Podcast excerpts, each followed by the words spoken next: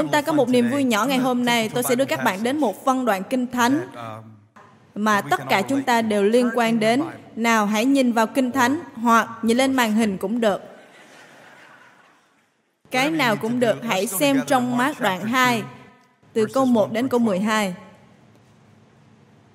Phân đoạn này thật ra đã giảng khá rõ ràng. Xin Chúa giúp con trình bày lời của Ngài, phán với dân sự của Ngài điều Ngài muốn phán. Xin giúp họ lắng nghe lời Ngài dẫu lòng họ có cứng. Trong danh Chúa Giêsu Christ, Amen. Đây là lời cầu nguyện chân thành của một người giảng luật đấy. Vài ngày sau, Đức Chúa Giêsu trở lại thành Capernaum. Dân chúng nghe tin Ngài ở trong nhà nên tụ họp lại rất đông, đến nỗi ngay trước cửa cũng không còn chỗ trống. Ngài giảng đạo cho họ.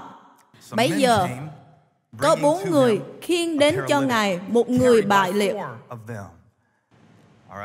Vì đám đông họ không thể đem người ấy đến gần Ngài được, nên đã dỡ mái nhà ngay trên chỗ Ngài đang ngồi. Rồi từ lỗ trống đó họ dòng người bại xuống. Cho nên ở đây chúng ta có bốn người đàn ông và một cái giường. Khi Chúa Giêsu thấy đức tin của họ, Ngài phán với người bại, Hỡi con, tội lỗi con đã được tha. Đức tin của họ đã hành động như thế nào trên tội lỗi của người này? Liệu có thể không khi sự ảnh hưởng của cuộc đời bạn lại quan trọng hơn chính cuộc đời của bạn? Liệu có thể không khi gương mẫu của bạn lại ảnh hưởng hơn là sự tồn tại của bạn. Khi Ngài nhìn thấy đức tin của họ, Ngài phán, tội lỗi con đã được tha. Nhưng có mấy thầy thông giáo ngồi đó thắc mắc trong lòng rằng, sao người này nói như vậy, thật là phạm thượng. Ngoài Đức Chúa Trời, còn ai có thể tha tội được? Ngay tức thì, Chúa Giêsu nhận biết trong tâm linh mình những gì họ đang nghĩ trong lòng. Và Ngài nói với họ, vì Ngài rất cứng rắn, nghiêm khắc, Ngài chiến thắng trong cuộc chiến tưởng tượng. Ngài không đáp trả lại những gì họ nói, nhưng là những gì họ suy nghĩ mà họ thậm chí chưa có cơ hội để nói. Ngài biết ý tưởng trong lòng của chúng ta hãy nói với người bên cạnh, bạn không thể lừa Chúa được đâu. Bạn có thể lừa được tôi, chứ không phải Chúa. Ngài biết hết những suy nghĩ định hướng trong cuộc đời của bạn. Cho nên Ngài phán với họ, Ngài đáp trả lại suy nghĩ trong lòng của họ. Tại sao trong lòng các ngươi lại thắc mắc như vậy? Theo các ngươi, giữa việc bảo người bại liệt rằng tội con đã được tha và việc bảo hãy đứng dậy vác giường mình mà đi thì việc nào dễ hơn. Nhưng để các ngươi biết rằng con người ở thế gian có thẩm quyền tha tội. chấm chấm chấm. ngài phán với người bại liệt ta bảo con hãy đứng dậy vác giường và đi về nhà. Người bại liệt đứng dậy, lập tức vác giường đi ra trước mặt mọi người, đến nỗi ai nấy đều kinh ngạc và tôn vinh Đức Chúa Trời rằng chúng ta chưa từng thấy việc như vậy bao giờ. Điều này thật đáng chú ý, thật mầu nhiệm. Nhưng câu 2 là câu nền cho sứ điệp của tôi. Họ tụ hợp lại rất đông, đến nỗi ngay trước cửa cũng không còn chỗ trống. Nào hãy nói với người bên cạnh về bài giảng của tôi. Tôi có một tin tốt. Tôi biết lòng bạn đang tan vỡ. Tôi biết bạn đang mất một điều gì đó. Nhưng tôi có một tin tốt cho bạn. Vẫn còn một cánh cửa khác. Hãy nói với người bên cạnh của bạn và nói rằng có một cánh cửa khác.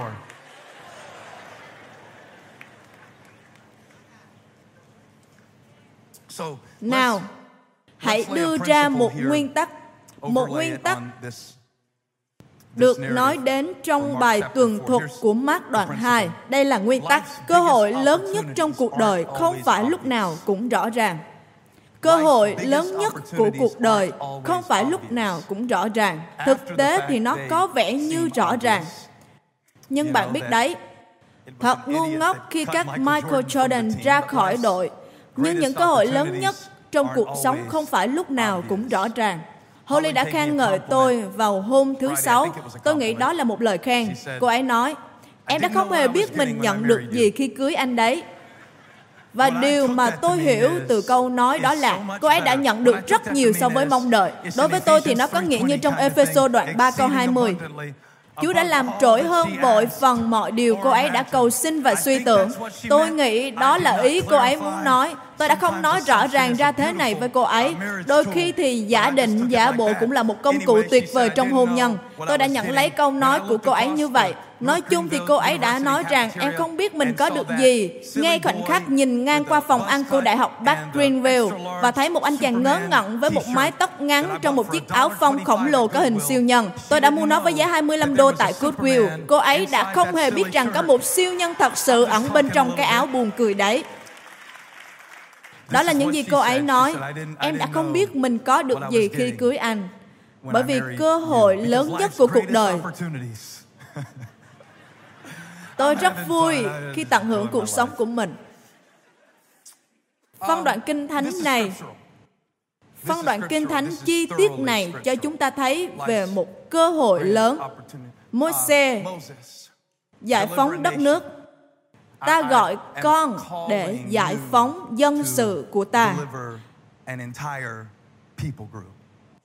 Vậy thì Chúa ơi, Ngài cho con điều gì để làm dấu? Chính là cây gậy của con cây gậy trong tay con mà con đã dùng để chăn chiên là dấu mà ta sẽ cho con. nhưng ta sẽ chỉ ra sự kêu gọi của con thông qua những điều mà con thấy bình thường. Đức chúa trời che đậy sự kêu gọi của ngài trong những điều bình thường. Đức Chúa Trời gói sự kêu gọi của Ngài trong chiếc tạ em bé và cho phép đấng cứu thế của nhân loại được sinh ra nơi chuồng chiên nghèo nàn đến nỗi dân Ngài bỏ lỡ Ngài bởi vì cơ hội lớn nhất trong cuộc đời thường không rõ ràng. Thật thú vị với tôi khi mà sự kêu gọi xuất hiện bình thường trên bề mặt đến độ mà Gedeon được gọi là một người dũng sĩ khi ông đang ẩn mình trong hầm ép rượu. Tại sao Đức Chúa Trời lại ẩn giấu một sự kêu gọi mạnh mẽ như vậy ở bên trong một người yếu đuối? Bởi vì đôi khi siêu nhân sẽ mặc một chiếc áo thun rộng thùng thình. Đôi khi Đức Chúa Trời dùng bình đất để khai phóng những điều gì đó có giá trị quý giá. Tôi đang giảng cho các bạn hôm nay, những con người đang bị lừa dối về vận mệnh của mình. Bạn đã nghĩ rằng Đức Chúa Trời sẽ xuất hiện trong hoàn cảnh của bạn như một siêu nhân. Thay vì Đức Chúa Trời sẽ xuất hiện trong hoàn cảnh của bạn như một hạt cải. Hạt giống không giống như cây cày. Nó là gen duy truyền của cây cày. Nhưng ở bên ngoài nhìn vào hạt giống và cái cây không có gì kết nối với nhau cả. Và có thể lắm những công việc mà Đức Chúa Trời đang hành động trên cuộc đời bạn là không rõ ràng ở thời điểm hiện tại nhưng nó không có nghĩa là không có cơ hội nào cả. Vì ngài phán khi ta đã mở cửa thì không ai có thể đóng. khi ta quyết định làm điều gì đó thông qua cuộc đời của con thì không có một thời kỳ nào không có con người nào không có một giới hạn nào của con người có thể dừng nó lại.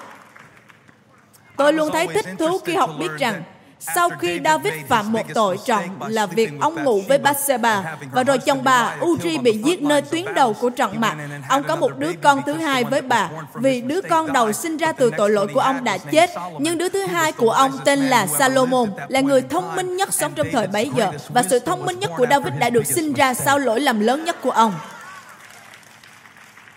Nó không phải lúc nào cũng rõ ràng không phải lúc nào cũng rõ ràng rằng bạn đang trở nên khôn ngoan hơn. Thường thì sự thông minh cảm giác như những quyết định khờ dại khi bạn đang nhận được sự khôn ngoan thì bạn sẽ nhận được nó. có thể sẽ bất lợi cho hôm nay nhưng sẽ ít lợi cho ngày mai. Điều này rất năng quyền tôi đã giảng về nguyên tắc này rất nhiều. Tôi sẽ bỏ qua cho các bạn nếu như các bạn đang cảm thấy buồn chán bởi vì đây là điều mà tôi tuần nào cũng cố nói cho các bạn. tôi muốn cho các bạn thấy cách mà phần thưởng của đức chúa trời được che đậy trong những thứ gọi là trách nhiệm. đức chúa trời không đặt phần thưởng rõ ràng ngay trước mặt bạn. Ngài sẽ gói nó ở trong những thứ gọi là trách nhiệm david không hề biết gì về goliath kẻ đang chờ ông ông chỉ biết là ông phải đem bánh đến cho các anh. Chính trách nhiệm của ông đã mở khóa cho phần thưởng của ông. Nếu ông chờ một cơ hội khả thi để minh chứng cho khả năng chiến đấu của mình, nếu ông cứ chờ đợi Goliath xuất hiện, thì ông sẽ không bao giờ có cơ hội để nhìn thấy những điều Đức Chúa Trời có thể làm thông qua ông. Nhưng nó nằm trong nhiệm vụ của ông.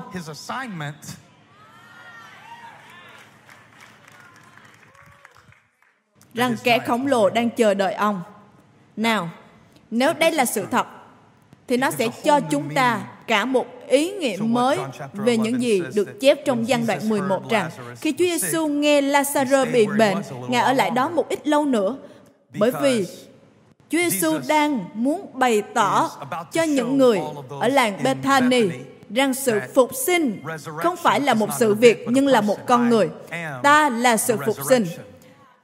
Nhưng nếu Chúa Giêsu xuất hiện và chữa lành cho Lazarus khi họ mong muốn, thì họ sẽ không có cơ hội để được bày tỏ về Chúa Giêsu là ai mà họ chưa hề nhận thức được chính Ngài. Và khi Ngài chờ đợi điều trông có vẻ như là tàn nhẫn với Mary và Mathe, nhưng thực ra Ngài đang chuẩn bị thi hành một phép lạ. Cho nên khi Ngài đến đó thì Lazarus đã chết. Đó là một điều tốt bởi vì sự phục sinh ăn diện như sự chết. Đôi khi Đức Chúa Trời để vài điều trong cuộc đời bạn chết đi, nhưng đừng lo lắng khi nó chết, vì sự sống lại, sự phục sinh là chính Ngài và những gì Ngài làm. Và nếu như bạn đã lăn hòn đá đủ xa để tin cậy rằng Tôi nghe một tiếng phán gọi Lazarus ra khỏi ngôi mộ. Bạn có thấy không, ngôi mộ đang che đậy sự mặc khải về Chúa Giêsu là ai. Khi Ngài đến đó và nói rằng Lazarus hãy bước ra, ngôi mộ đó chẳng còn sự lựa chọn nào khác ngoài việc rớt sự che đậy của chúng ra. Bởi vì tiếng phán của Đức giê va tháo gỡ sự chết để bày tỏ sự phục sinh sống lại. Phép lạ sẽ xảy ra hôm nay. Tôi đến để giảng cho các bạn điều này.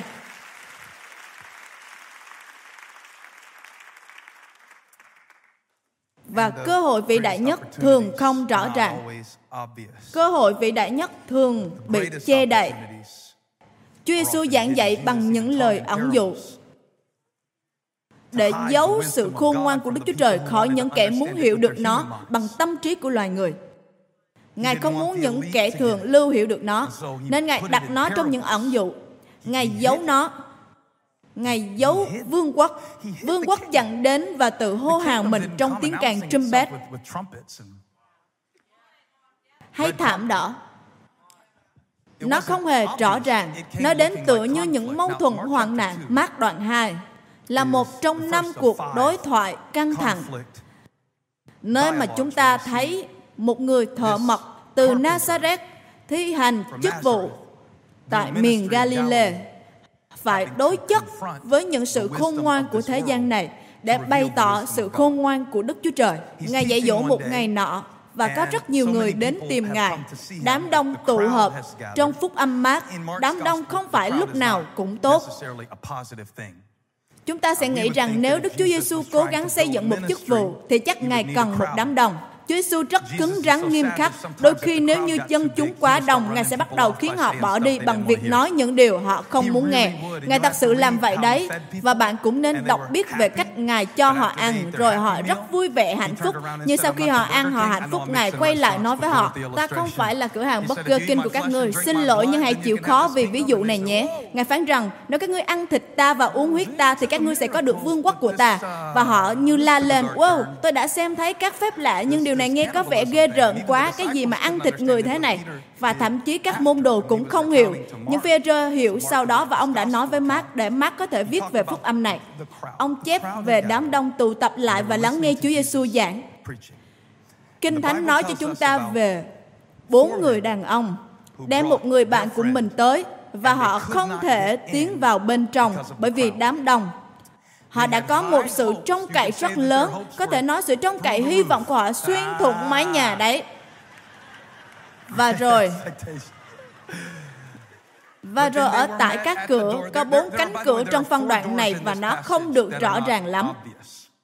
Bốn cánh cửa trong phân đoạn này và trong cuộc đời của chúng ta mà nó không hề rõ ràng bởi vì những cơ hội lớn nhất trong cuộc đời thường không rõ ràng.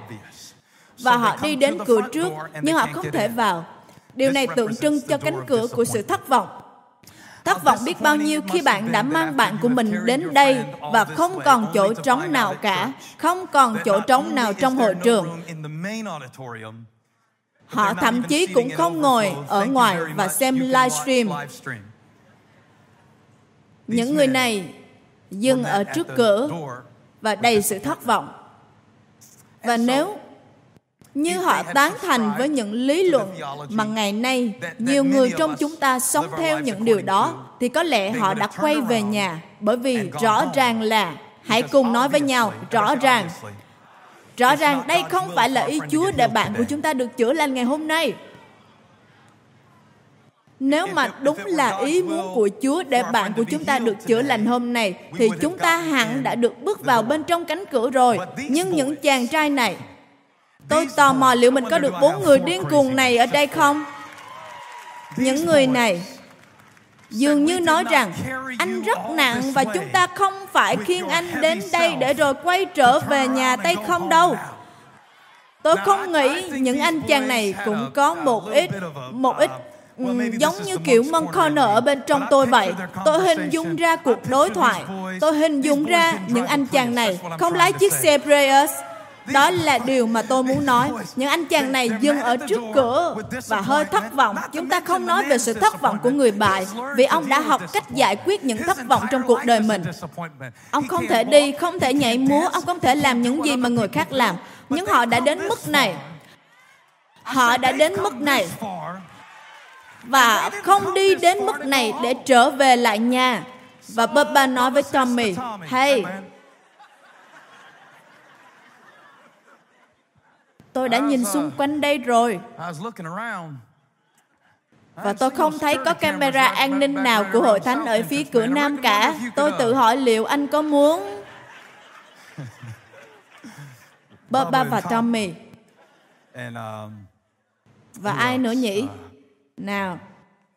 À, Rufus. Ruf. Rufus. Đây là người cuối cùng tôi hứa đấy. Anh ấy sẽ nói, các anh thấy sao nếu chúng ta... Và các bạn hãy nhớ là họ thì thầm với nhau nhé, vì họ không muốn người bạn nghe được điều họ định làm đâu.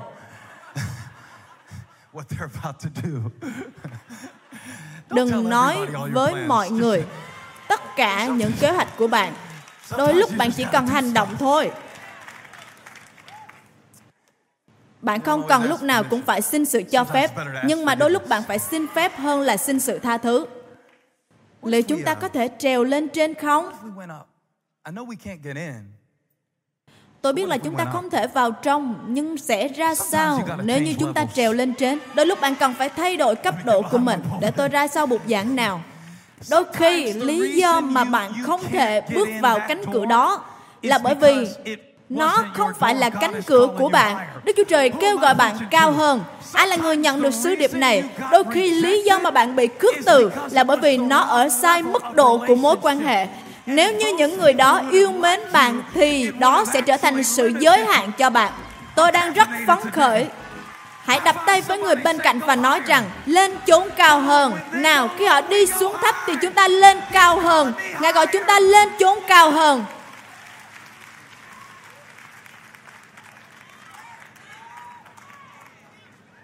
Và rồi họ treo lên cao. và họ không tìm thấy cánh cửa nào ở trên đó. Nên họ tự tạo ra một cái cửa. Bạn có bao giờ tự làm một cái cửa cho riêng mình chưa? Không ai cho tôi tiền để bắt đầu hội thánh này cả. Không ai tài trợ tiền cho tôi cả. Đôi khi tôi cũng mong ước nhưng bạn biết không, tôi vui vì đã không ai làm thế, bởi vì tôi phải học cách cày xới. Và đôi khi, một trong những điều tuyệt vời nhất có thể xảy ra cho cuộc đời của chúng ta là chúng ta phải quay lưng đi ở cửa trước, bởi vì bạn sẽ khám phá ra một cánh cửa khác. Hãy hô vàng, có một cánh cửa khác. Đây không phải là cánh cửa bình thường. Đây không dành cho những người bình thường. Nó không dành cho những người không muốn đến hội thánh vì wifi chậm và nhiệt độ nóng. Điều này là dành cho những người có quyết tâm.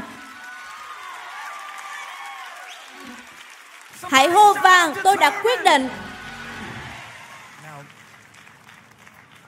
Chúng ta đã nhìn đức tin hơi màu mè. Chúng ta nghĩ đức tin như là cái gì đó mà chúng ta có thể dựa vào. Nhưng Mark không suy nghĩ thế.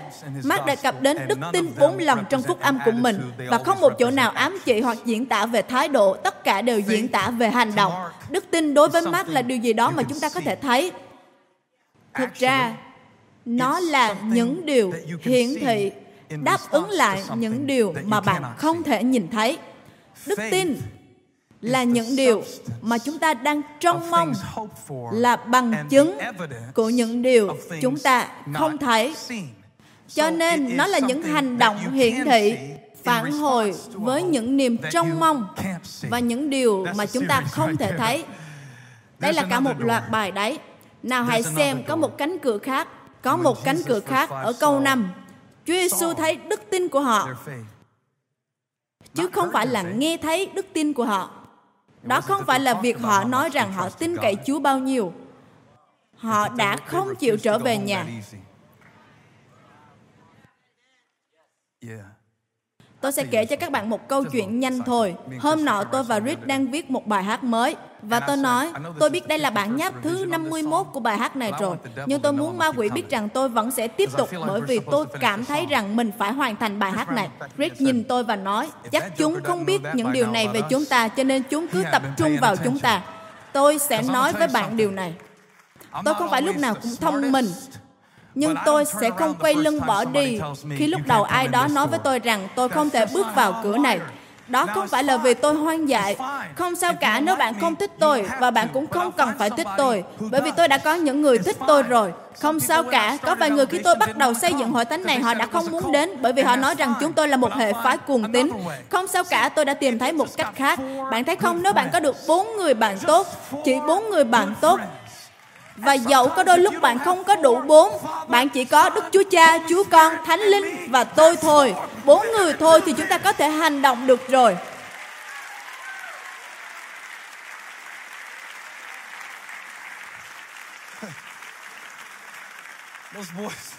Liệu bốn anh chàng này có nói, chúng ta về thôi, anh ấy nặng quá. Không, không, không. Chúng ta sẽ đem anh ấy lên mái nhà. Chúng ta sẽ đào xuyên mái và chúng ta sẽ làm một cái cửa Chúng ta sẽ làm một cái cửa. Tôi sẽ phải kết nối với các con của mình bằng cách này hay cách khác. Tôi sẽ không bao giờ bỏ cuộc. Tôi sẽ không dễ dàng bỏ cuộc. Tôi sẽ tìm một con đường để bước tiếp. dẫu tôi phải im lặng hay phải nói và nếu nó không hiệu quả thì tôi sẽ làm cách khác. tôi có thể ôm chúng hoặc đánh chúng hoặc cũng có thể dùng cách khác. Bây giờ Chúng ta đến với cái cửa ở trên mái nhà. Có một cái cửa khác. Nếu bạn không thể vào bằng cửa trước thì hãy hướng lên trên vì có một cái cửa khác ở đó. Bạn cũng phải tạo một cái cửa ở đó và bạn phải đào phải dỡ ngói. Có một cái cửa ở đó nhưng bạn không thể thấy được nó. Nó đòi hỏi đức tin. Đức tin là những hành động mà bạn có thể thấy. Phản hồi lại những điều mà bạn trông mong là những điều bạn không thấy. Vậy nên hãy tạo một cánh cửa, tạo một cánh cửa. Và Chúa Giêsu đánh giá cao nghề thợ mộc của họ. Ngài thích công việc của họ. Ngài đang giảng ở câu 5 và có một sự phân tâm từ phía trên.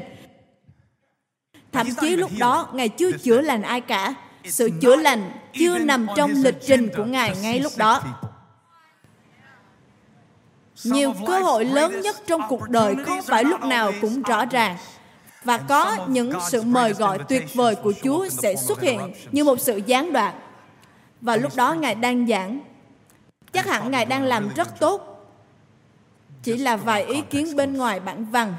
Ngài là ngôi lời, nên nếu Ngài giảng về chính Ngài thì chắc hẳn sẽ rất tuyệt có đám đông ở đó và Führer nói vài điều mà Matthew không nói. Matthew miêu tả một cách đơn giản hơn. Ở Matthew đoạn 9 câu 2, người ta đem đến cho Ngài một người bại liệt nằm trên giường. Đức Chúa Giêsu thấy đức tin của họ thì phán với người bại, điều gì mà Matthew bỏ lỡ vậy? Thực tế là họ đã đưa ông xuống từ trên mái nhà Nghe có vẻ rất hay, rất đơn giản khi Matthew nói thế. Trông có vẻ rất dễ dàng, họ đem bạn của mình đến với Chúa Giêsu chữa lành. Không dễ thế, bạn có nghe thấy không? Chúa Giêsu đang giảng Vậy ai nghe lời ta và làm theo thì giống như một người khôn ngoan xây nhà mình trên vần đá, dù có mưa tuôn, lũ lụt, gió xô mạnh, nhà ấy vẫn đứng vững vì đã được xây trên vần đá. Và khi Ngài đang giảng về lời Ngài thì có một âm thanh Hãy nhớ Mark đang viết về những gì pierre kể cho ông. Và hãy chú ý rằng có rất nhiều nhà nghiên cứu tin rằng Chúa Giêsu đang giảng trong nhà của pierre Cho nên Matthew nhớ về sự chữa lành, còn pierre thì nhớ về cái mái nhà của mình. Thật hài hước đối với tôi, đó chỉ là một góc nhìn thôi nhé. Bạn có nghe thấy không? Cứ tiếp tục giảng, tiếp tục, tiếp tục, tiếp tục. Tôi sẽ kiểm tra nó sau. Vào lúc đó, có lẽ bụi bắt đầu rơi xuống từ trần nhà. Nhân tiện thì cho tôi hỏi liệu bạn có muốn tay mình bị bẩn không? Hay là bạn e ngại rằng sau khi phép lạ xảy ra thì móng tay của bạn sẽ hư hết? Tôi nên giảng về móng tay hay phép lạ đây? Các bạn thử lựa chọn xem nào.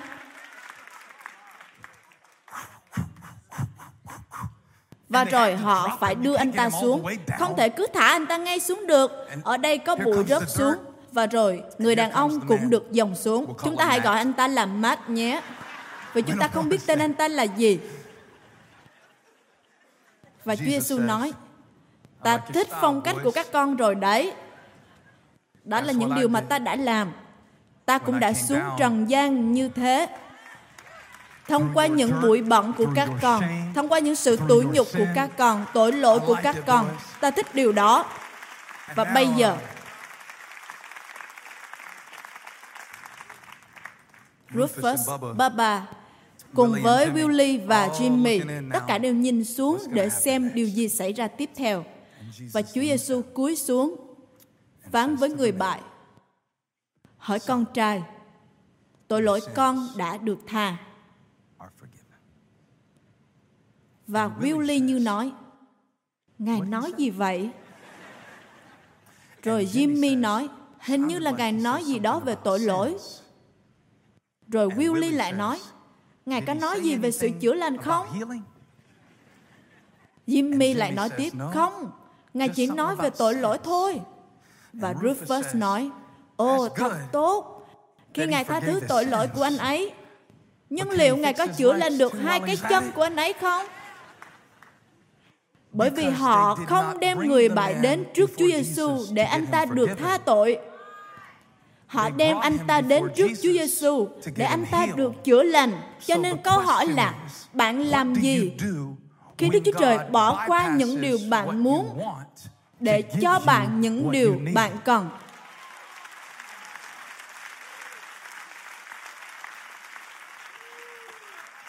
điều rõ ràng nhất cần phải làm là chữa lành cho người đàn ông nhưng đôi lúc trước khi chúa có thể hành động những việc rõ ràng và thay đổi tình cảnh của bạn. ngài muốn hành động từ bên trong của bạn trước.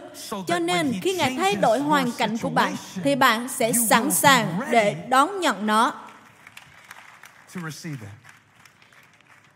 theo người do thái tội lỗi và sự đau khổ có liên quan chặt chẽ với nhau Do đó người ta thường giả định rằng nếu bạn đau khổ, đau đớn, đó là vì tội lỗi. Chúa Giêsu đã xua tan thành kiến này trong chương thứ 9 của Giăng, khi một người mù từ lúc mới sinh được Ngài nói rằng không phải vì tội lỗi của anh, nhưng để công việc của Đức Chúa Trời được tỏ ra trong anh ta. Chúng ta không thể lúc nào cũng liên kết hoàn cảnh với hành vi của chúng ta. Ngài đã nói điều gì đó. Trước khi ta làm điều gì đó cho con, ta muốn làm vài thứ từ bên trong con và điều đó đòi hỏi đức tin. Bởi vì đức tin là những điều mà bạn đang trông mong là bằng cớ của những điều bạn chẳng xem thấy. Để biết rằng đức chúa trời đang hành động, tôi cảm ơn chúa vì phân đoạn này. Tôi cảm ơn chúa vì người đàn ông này có những người bạn là những người có đức tin cho ông mà có lẽ ông cũng không thể tin cho chính mình. Và nếu như tôi giảng về những điều này tại buổi nhóm của thanh thiếu niên. Tôi không thể nhớ hết tên của tất cả, nhưng tôi sẽ giảng một sứ điệp. Bốn người bạn của bạn là ai? Điều đó rất quan trọng, bạn cần phải có được chính xác bốn người bạn đó.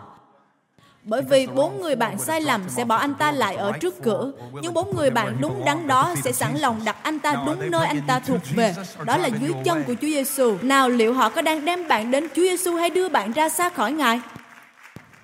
Đối với tôi thì họ không phải là những người hùng trong phân đoạn này. Vì ngoài Chúa Giêsu thì còn có những người quan trọng khác là những người nghi ngờ Ngài. Tôi muốn các bạn chú ý làm ơn hãy chú ý điều này. Nó sẽ thay đổi cách bạn nhìn xem sự phẫn nộ uất ức trong cuộc đời. Khi Chúa Giêsu nhìn thấy những gì mà các người bạn làm cho người đàn ông, Ngài tha thứ cho ông ta, nhưng anh ta vẫn còn nằm trên giường. Khi Ngài nghe về những suy nghĩ của những người chỉ trích, họ theo cách chúng ta nói là những người thù ghét chúng ta. Họ suy nghĩ và chỉ trích. Nhưng những gì họ nhận được là việc người bại kia được chữa lành và điều mà bốn người bạn làm khiến ông được tha tội. Còn suy nghĩ của những người thù ghét khiến ông được sự chữa lành. Tôi nghĩ mình sẽ dành 15 giây để các bạn ngợi khen Chúa vì những người ghét mình. Bạn sẽ muốn làm điều này. Có ai từng nghi ngờ bạn chưa? Có ai từng bỏ bạn đi chưa? Có ai không còn hỗ trợ bạn nữa không? Có ai quay lưng với bạn khi mọi thứ trở nên tồi tệ không? Hãy cảm ơn Chúa vì những điều đó. Bởi vì đôi khi Chúa sẽ dùng Juda hơn là dùng Peter đấy. Đây là một sứ điệp dành cho những người sẵn sàng cảm tạ Chúa, không chỉ bởi cách mà Ngài ban phước cho chúng ta, giúp chúng ta cảm giác tốt lành. Nhưng cảm tạ Chúa bởi cả những nỗi đau, những sự tan vỡ, sự thất vọng,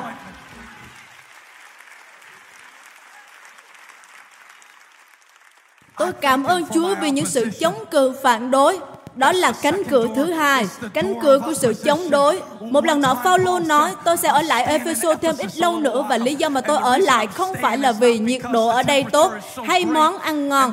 Tôi ở lại bởi vì những điều tuyệt vời và cánh cửa của chức vụ đang được ảnh hưởng mà Đức Chúa Trời đã mở ra cho tôi. Và bạn biết vì sao tôi biết đó là cánh cửa đang mở không? Bởi vì có rất nhiều người đang chống đối tôi. Lý do mà tôi biết rằng Đức Chúa Trời đang ban phước là bởi vì ma quỷ đang gắng sức mình và nó sẽ không gắng sức nếu như Đức Chúa Trời không ban phước cho tôi. Nào tôi sẽ dành cho các bạn một cơ hội nữa để tạ ơn Chúa vì những hoàn nạn, những thất bại. Cảm tạ Ngài, cảm tạ Ngài, cảm tạ Ngài. Cảm ơn Chúa vì những vết gai đầm. Cảm ơn Ngài vì ân điển của Ngài. Cả những sự cô đơn. Cảm ơn Ngài vì những hoang mạng. Cảm ơn Chúa về mọi điều. Hãy hô vang yes.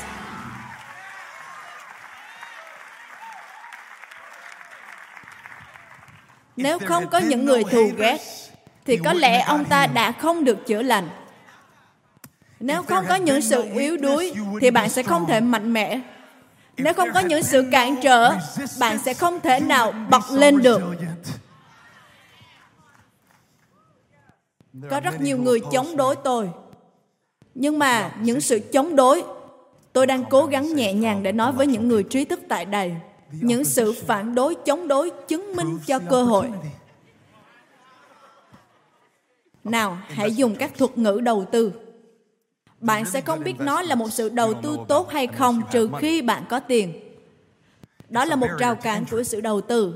Mối đầu tư mà hầu hết mọi người đều có thể đầu tư vào thì không phải là một mối đầu tư tốt nhất.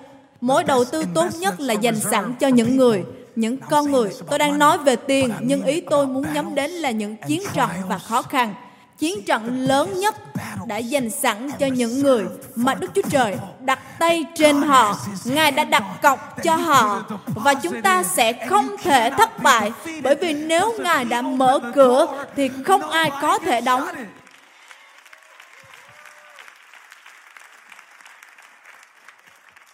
Cho nên đừng đổ lỗi cho những kẻ gác bạn nữa và hãy ghi giấy cảm ơn họ đi.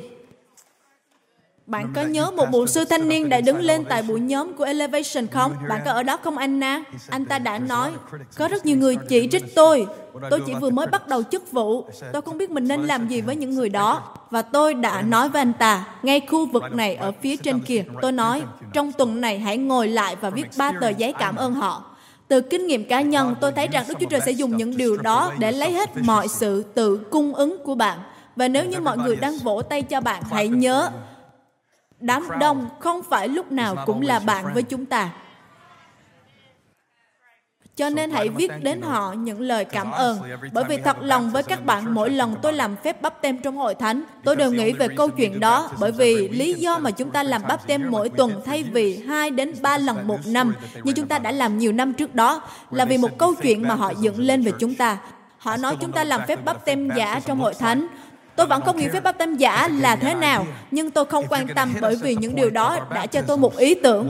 Nếu như mày đánh chúng ta về phép bắp tem, Điều mà chúng ta sẽ làm đó là không còn làm phép bắp tem hai hay ba lần một năm nữa, nhưng sẽ là mỗi tuần chúng ta sẽ thực hiện bắp tem để ma quỷ thấy rằng mày không thể ngăn chặn khi Đức Chúa Trời đã mở cửa.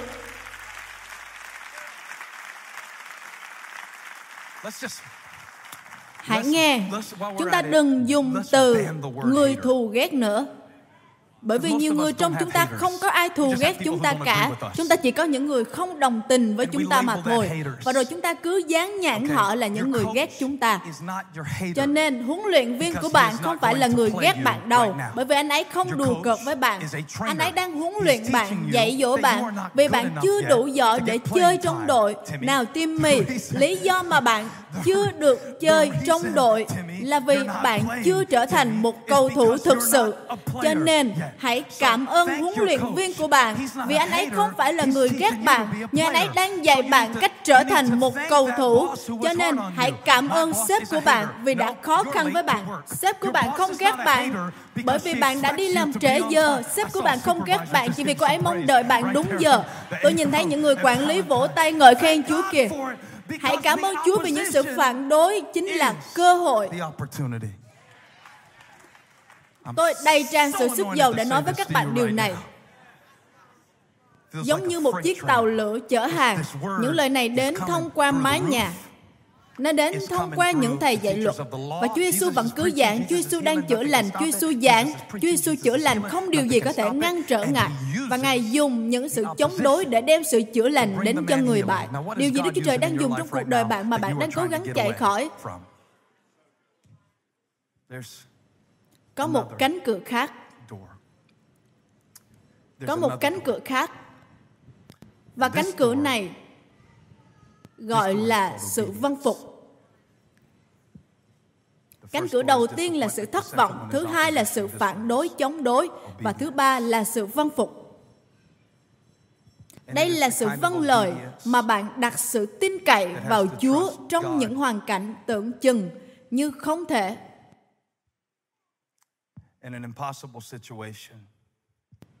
Hãy xem điều mà bốn người bạn làm khiến ông nhận được sự tha thứ. Nhưng mà có những điều tự ông phải làm để được chữa lành. bởi ân điện thông qua đức tin mà chúng ta được cứu. Đó là món quà của đức chúa trời chứ không phải việc làm của chúng ta. Nhưng đức tin phải được thể hiện bằng hành động. Làm ơn đừng ngủ gục nhé. Điều này rất quan trọng. Đó là sự bày tỏ đức tin của chúng ta. Chúa giêsu nói để họ biết ta là ai. Không phải là về các con, cũng không phải những sự rối loạn của các con. Không phải là những sự giới hạn của các con nữa. Điều này lớn hơn các con. Nên ta muốn các con hãy làm những điều mà các con không thể làm làm những việc mà trước đây các con đã không thể làm. Và bằng chứng trong sự hiện diện của ta sẽ giúp các con làm được những điều thiết thực. Hãy đứng dậy cầm lấy cái giường mà họ đã dùng để mang con và đưa con xuống đây. điều gì mang con đến hãy cầm lấy nó và đi ra. Nhưng thay vì nó giữ con và con nằm trên nó bây giờ con sẽ cầm giữ nó và bước đi.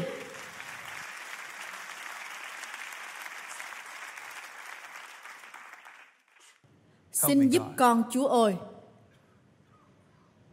giúp con ngay giờ này vì vẫn còn có nhiều người đang nằm trên chiếc giường đó. Các bạn có năng quyền của sự phục sinh bên trong các bạn. ở bên trong các bạn. nhưng giờ này các bạn phải bước ra. Người đàn ông đó đến với chúa thông qua mái nhà. Nhưng ông rời đi qua chính cánh cửa mà họ đã không cho ông bước vào khi ông ở đó và điều tôi công bố hôm nay trong thánh linh của Đức Chúa Trời. đó là nếu bạn muốn đứng dậy bạn có thể đứng dậy. nếu bạn muốn tha thứ bạn có thể tha thứ. Tôi không nói là chiếc giường đó sẽ biến mất. tôi nói rằng bạn sẽ không dành cả cuộc đời còn lại chỉ để nằm trên nó và đổ lỗi cho người khác vì hoàn cảnh mà bạn đang ở cho nên hãy đứng dậy. Trước mặt những người kia. hãy suy nghĩ về sự can đảm để làm được điều này. bởi vì những người đang đứng đó xem ông chưa chắc đã vui mừng cho ông. Họ thậm chí còn không thích cái thực tế là ông đang làm gián đoạn buổi nhóm và việc Chúa Giêsu tha thứ cho ông. Cho nên bây giờ ông phải đứng dậy và đi trước mặt những kẻ không muốn điều đó. Bây giờ ông phải đứng dậy và đi những bước đầu tiên. Khi chúng ta bước đi những bước đầu tiên thì sẽ có nhiều người cùng vui với chúng ta. Nhưng người đàn ông này phải bước đi và đối diện với nhiều khó khăn. Ông phải bước đi trước sự nghi ngờ. Ông phải bước đi trước những người chỉ trích. Ông phải bước đi trước những người không muốn ông có mặt ngày hôm đó và tôi tự hỏi, liệu bạn có muốn ngày hôm nay bạn có muốn đứng dậy và bước đi trước những sự khó khăn, hoạn nạn, yếu đuối, trước những thứ chống lại gia đình của bạn, cuộc đời bạn? Liệu bạn có sẵn sàng đứng lên không?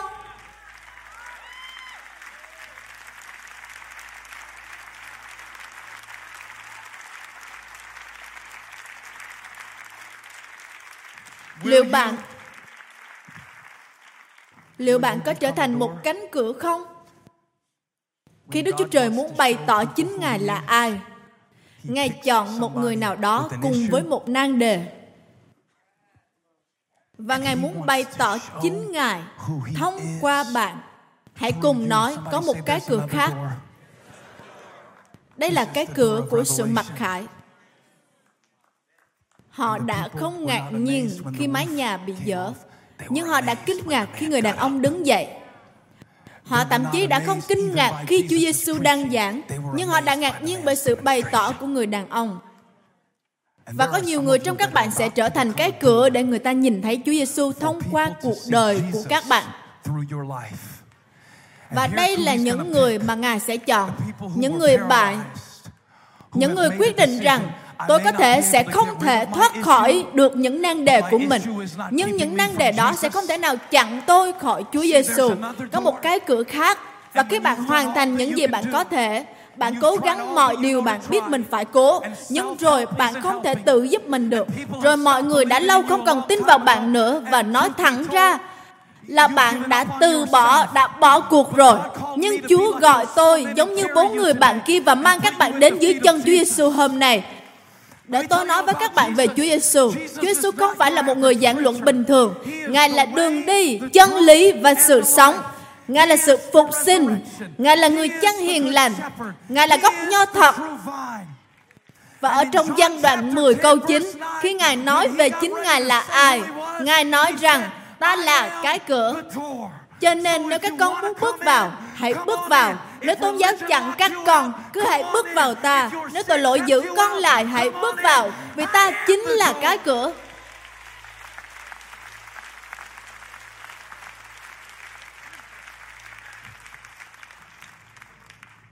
Và bởi vì ta là cái cửa, thì chẳng có một điều gì bước vào cuộc đời con mà không thông qua ta trước cả.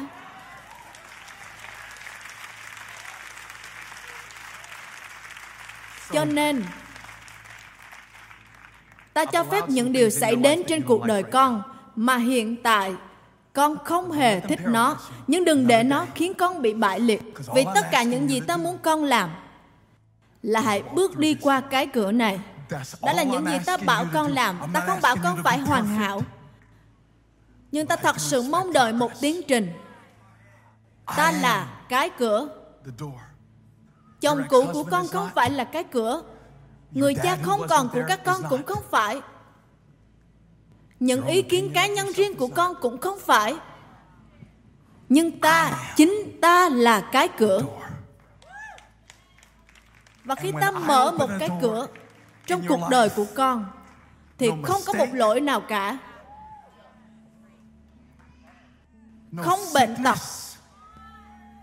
Không hoàn cảnh nào Thậm chí nếu người ta có lăn hòn đá để niêm phong lối vào trong ngày thứ sáu thì ta vẫn là cái cửa. Và khi ta phán thì năng quyền phục sinh sẽ trỗi dậy. Nào, sự ngợi khen là cái cửa. Hãy dâng Ngài sự ngợi khen giờ này. Đừng bỏ lỡ giây phút này. Đây là cái cửa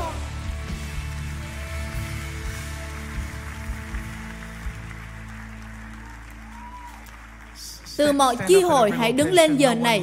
Đừng ai rời đi, hãy đóng các cửa lại.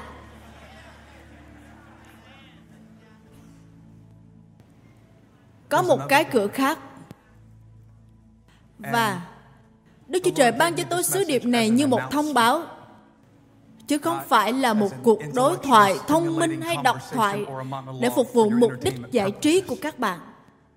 Các bạn đang đứng dưới một cái cửa rộng mở cái cửa đang mở rộng nhưng không phải lúc nào nó cũng rõ ràng nó có thể không giống như một cái cửa nó trông giống như một mái nhà bít kín Nó trông như sự thất vọng, trông như thầy dạy luật, trông như những sự chống đối. Nó giống như một màn lệnh rằng bạn phải làm những điều mà bạn không thể. Nó trông giống như sự vâng phục, trông giống như Chúa Giêsu, giống như sự mặc khải. Nó giống như ngôi lời trở nên xác thịt. Đây là cái cửa của bạn. Đây là cái cửa của bạn.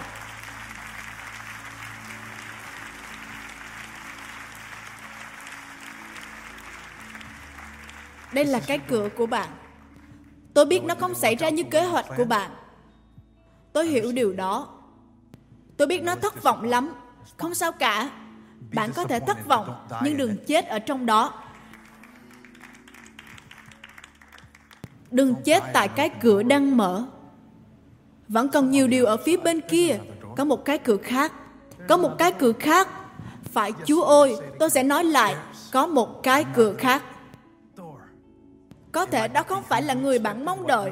Có thể đó không phải là điều bạn mong đợi, cách bạn mong đợi. Có một cái cửa khác. Hãy đổ đầy sân của bạn bằng dầu và lên đường. Vì đấng nắm giữ chìa khóa thiên đàng nói rằng điều gì ta đã mở thì không ai có thể đóng.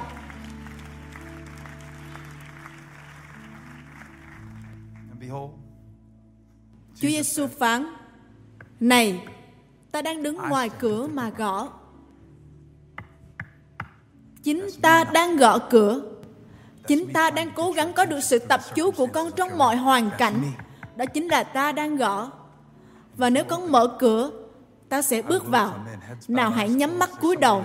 Ai đó tại đây cần có một mối quan hệ với Chúa Giêsu hãy biết rằng chính Ngài đang gõ cửa. Không phải là người giảng luận cũng không phải cảm xúc. Nhưng đó là thánh linh của Đức Chúa Trời. Hãy nhắm mắt cúi đầu. Nếu bạn đang xa cách Đức Chúa Trời, bạn nghe thấy Ngài đang gõ cửa lòng bạn, Ngài muốn bước vào. Tất cả những điều bạn cần làm đó là hãy tin, bởi ân điện thông qua đức tin, đức tin sẽ mở cửa. Nào, từ mỗi chi hội hãy cùng nhau cầu nguyện. Tôi sẽ hướng dẫn các bạn. Bạn muốn trở về lại nhà Chúa hay tiếp nhận Ngài, thì đây là khoảnh khắc của bạn. Đây là cái cửa cho bạn. Hãy cầu nguyện theo tôi. Lạy Cha Thiên Thượng, con tin Chúa Giêsu Christ là con Đức Chúa Trời. Và hôm nay, con đặt Chúa Giêsu là Chúa là chủ của cuộc đời con. Con tin bằng cả tấm lòng mình rằng Đức Chúa Trời đã khiến Ngài sống lại từ cõi chết và con tuyên xưng bởi môi miệng mình rằng Chúa Giêsu là Đức Chúa Trời. Và con tin rằng mình được cứu. Đây là sự khởi đầu mới của con. Hãy cứ nhắm mắt cúi đầu. Nếu bạn vừa mới cầu nguyện như vậy, tôi đếm đến ba, hãy dạng dĩ giơ tay bạn lên. từ mọi chi hội. từ mọi chi hội Valentine, Lạc Norman. Hãy dâng với niệm cho Chúa. Đây là sự khởi đầu mới của các bạn. Các bạn đã bước xuyên qua cánh cửa. Các bạn đã bước qua tương lai của sự phục sinh. Tôi vẫn chưa nghe thấy rõ hội hội thánh. Hãy ngợi khen Đức Chúa Trời. Như một người vừa chạy trở về nhà